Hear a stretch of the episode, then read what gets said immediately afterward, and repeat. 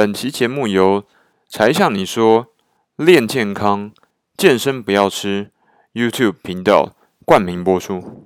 各位朋友，大家好，欢迎来到天豪公开课。这次要来说说日俄战争第四回战云密布。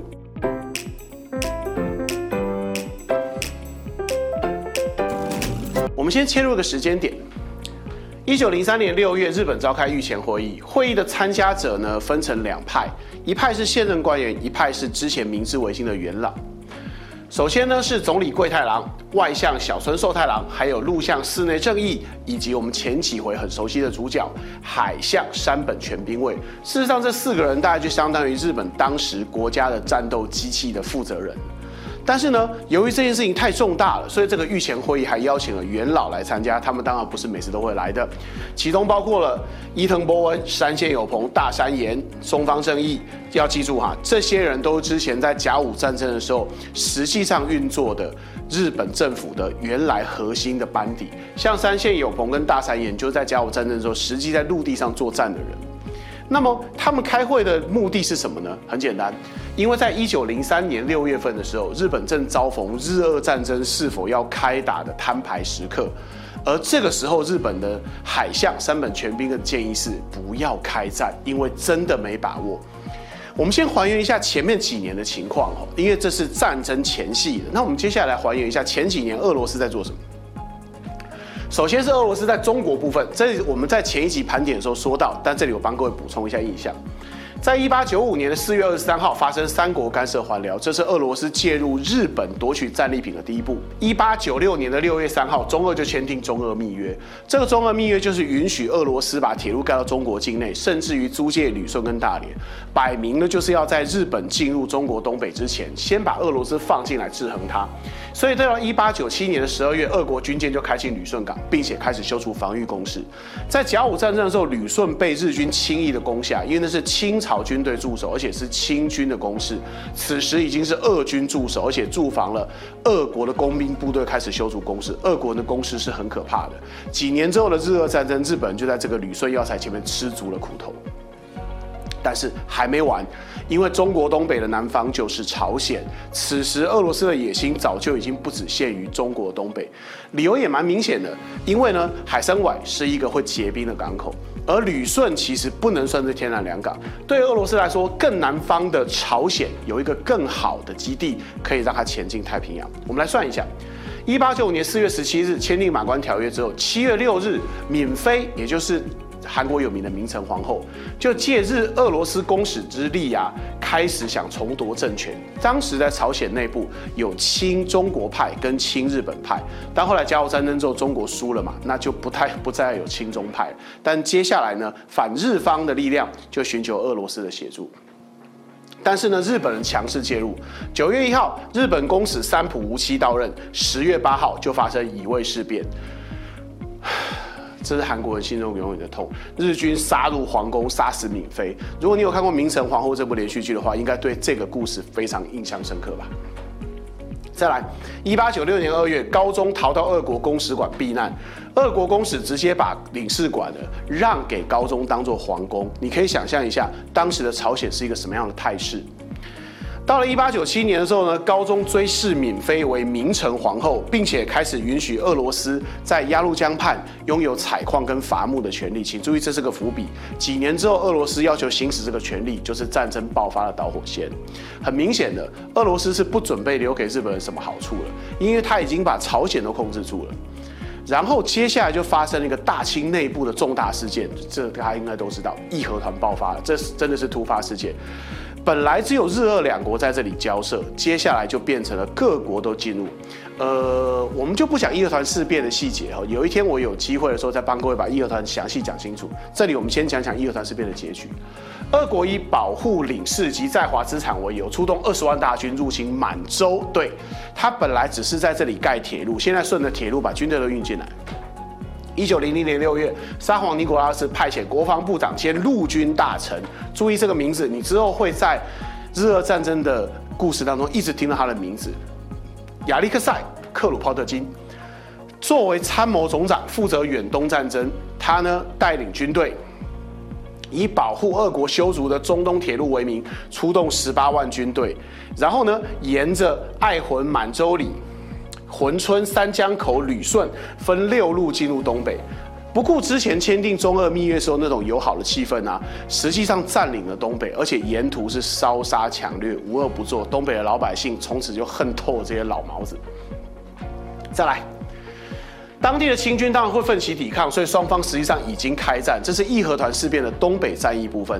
到了十月一号，俄军攻占省城奉天，算是占领了整个东北。而且从旅顺出动了俄军于山海关登陆，而且攻占了锦州，算是切断了山海关内外的交通。在这个时候开始，清朝事实上就已经控制不了东北了。接下来就要换俄日本人跟俄罗人周旋了。六日，各路俄军在铁岭会师，致使东三省全部落入俄军控制。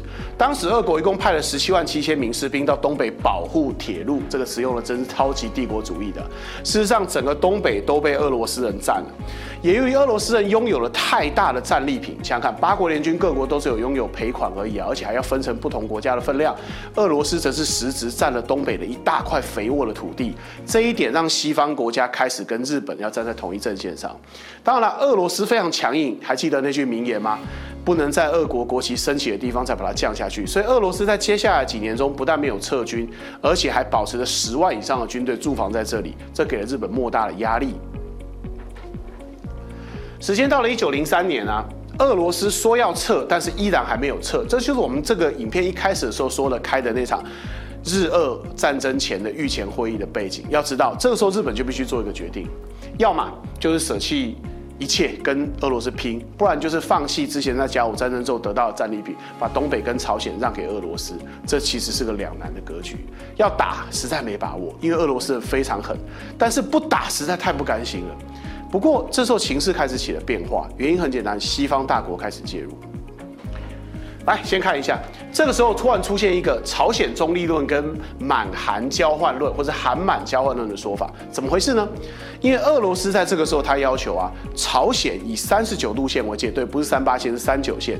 然后呢，俄罗斯控制以北，然后日本控制以南，也就是把日本已经赢得了朝鲜半岛这个战利品再拿走一半，而且要求呢，东北全部都由俄罗斯来控制。那日本方面则是希望呢，至少能够把朝鲜都留给日本，那东北可能就交给俄罗斯控制，这是双方谈判的基本立场。所以啦，双方到底能不能达成协议，就看双方背后的力量到底有多强。本来日本是希望能够借着这个新战胜清朝这个余威，跟俄罗斯人显显肌肉，没有想到发生义和团，俄罗斯直接派出几十万军队，所以呢，俄罗斯在这里有大兵之后，他的态度就越来越强硬，他不太可能接受日本的这个意见了。但是。我们最近不是在看那个中美关系吗？我想各位可以想一下这个问题哦。大国在博弈的时候，往往都不是只有两方对弈，而是多方对弈，各方的意见跟利害关系其实是很明显的，会介入，而且很复杂。我们来看一下这个百年前发生的事情。一九零零年的时候啊，俄罗斯在东北的一连串扩张呢，激起了英国强烈的反英情绪。这时候英国是没办法直接出手，虽然英国明显比俄罗斯强，但这时候英国正在南非打那场旷日持久、血腥的布尔战争，实在是抽不出手。但是抽不出手归抽不出手，找一个帮手倒还是可以的。所以英国开始盯上日本。那么英国盯上日本是怎么回事呢？在这个影片中，我想我可以转一个弯，我们来看一个如何看待历史的细节的角度。也许你可以借由这个故事啊，来分析一下现在的局势，可能一些预判未来的。蛛丝马迹，来介绍一个人。这个人叫 Morrison，他是一个出生在澳大利亚的苏格兰移民的后代。哦，真真复杂哈。他十八岁的时候啊，就曾经一个人徒步穿越了澳洲大陆。我没说错，他十八岁的时候一个人徒步穿越了澳洲大陆，一百二十三天走了两千英里。即使是今天骑摩托车，我觉得都办不到吧？他居然能做到这种程度。在一八八三年的时候，他一个人前往新几内亚探险，就是有食人族那里，然后他就被土著人袭击了，被长矛刺中。然后呢，很奇妙的是，他被送到了英国本土去治疗。他在爱丁堡治疗，干脆呢取出这个长矛尖刺之后，就留在那里学医了。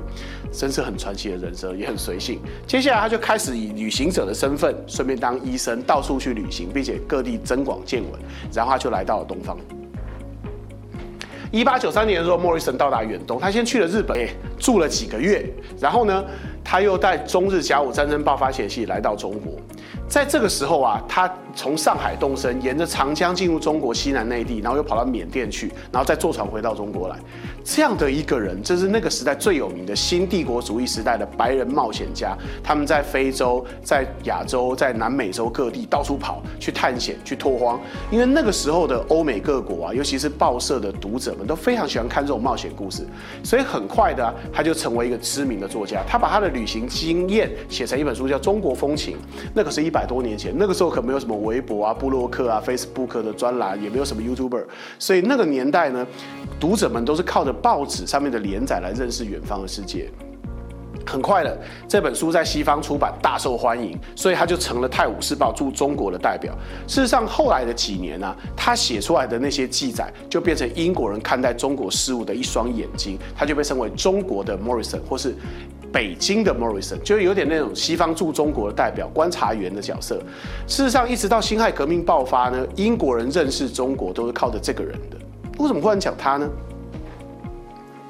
当时啊，中俄商议签订《奉天交地暂且章程》，前面不是说到俄罗斯其实是实质上入侵了东北嘛？那清军是不断的抵抗，不断的抵抗，但是节节败退。不过俄罗斯也不能真的做的太过分，毕竟这时候还是列强共管中国的态势。所以呢，清军最后就跟俄罗斯商量说：“哎，你能不能撤兵啊？”这些内容就变成西方，尤其是英国读者非常在意的内容。于是。这个 Morrison 他就记载了以下这个故事。本来啊，这个奉天交地暂且章程里面第三条规定，参加骚动跟破坏铁路的清军必须解除武装并遣散，因为它的前提是破坏铁路，因为俄罗斯人进入东北的理由是保护铁路，这是他唯一的理由嘛。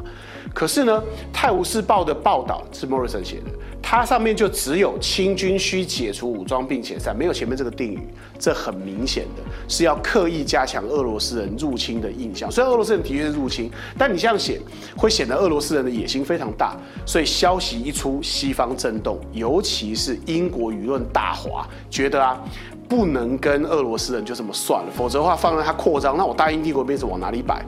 以 Morrison 跟《泰晤士报》的水准，这种绝对不可能是什么翻译失误，这铁定是故意的。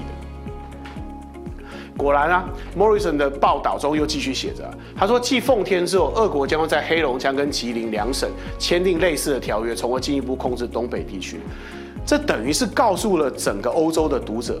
俄罗斯将要把中国的东北并吞掉，这样子一来，那么支持日本的声浪就大起来。因为当时列强事实上是不太可能出动大军跑到东方来跟俄罗斯开战，唯一能动手的呢就是日本。所以此时英国就开始有国内舆论要支持日本了。这就是后来那个英日同盟的最重要背景因素。果然，在莫里森的报道见报之后七天，俄罗斯就开始感受到压力，因为很明显，整个西方都开始对他不利。俄罗斯开始对日本提出了朝鲜中立论，就是我们前面讲过那个朝鲜中立论跟韩满交换了。俄罗斯一开始的时候啊，他根本连朝鲜中立论都不想抛出来，他直接要求就是要占领整个朝鲜。那日本就分成两派啦，就是我一开始所讲的，他们在开战前的那个会议上商量的。到底要不要退让？因为事实上呢，此时有西方国家撑着，可能可以一战，但是以当时日本的国力，是真的很危险。这时候就是要赌国运的时刻了。而最终啊，在这个时候成立的英日同盟，帮了日本一把。但是如果我们从战争的结局来看，这个英日同盟是不是真的帮了日本一把？其实很难说。下一集我们就来实际谈谈英日同盟给日本人什么帮助，还有战争终于要爆发了。感谢你收看本节节目，也希望你可以持续订阅并且支持我的频道。我们下次见，拜拜。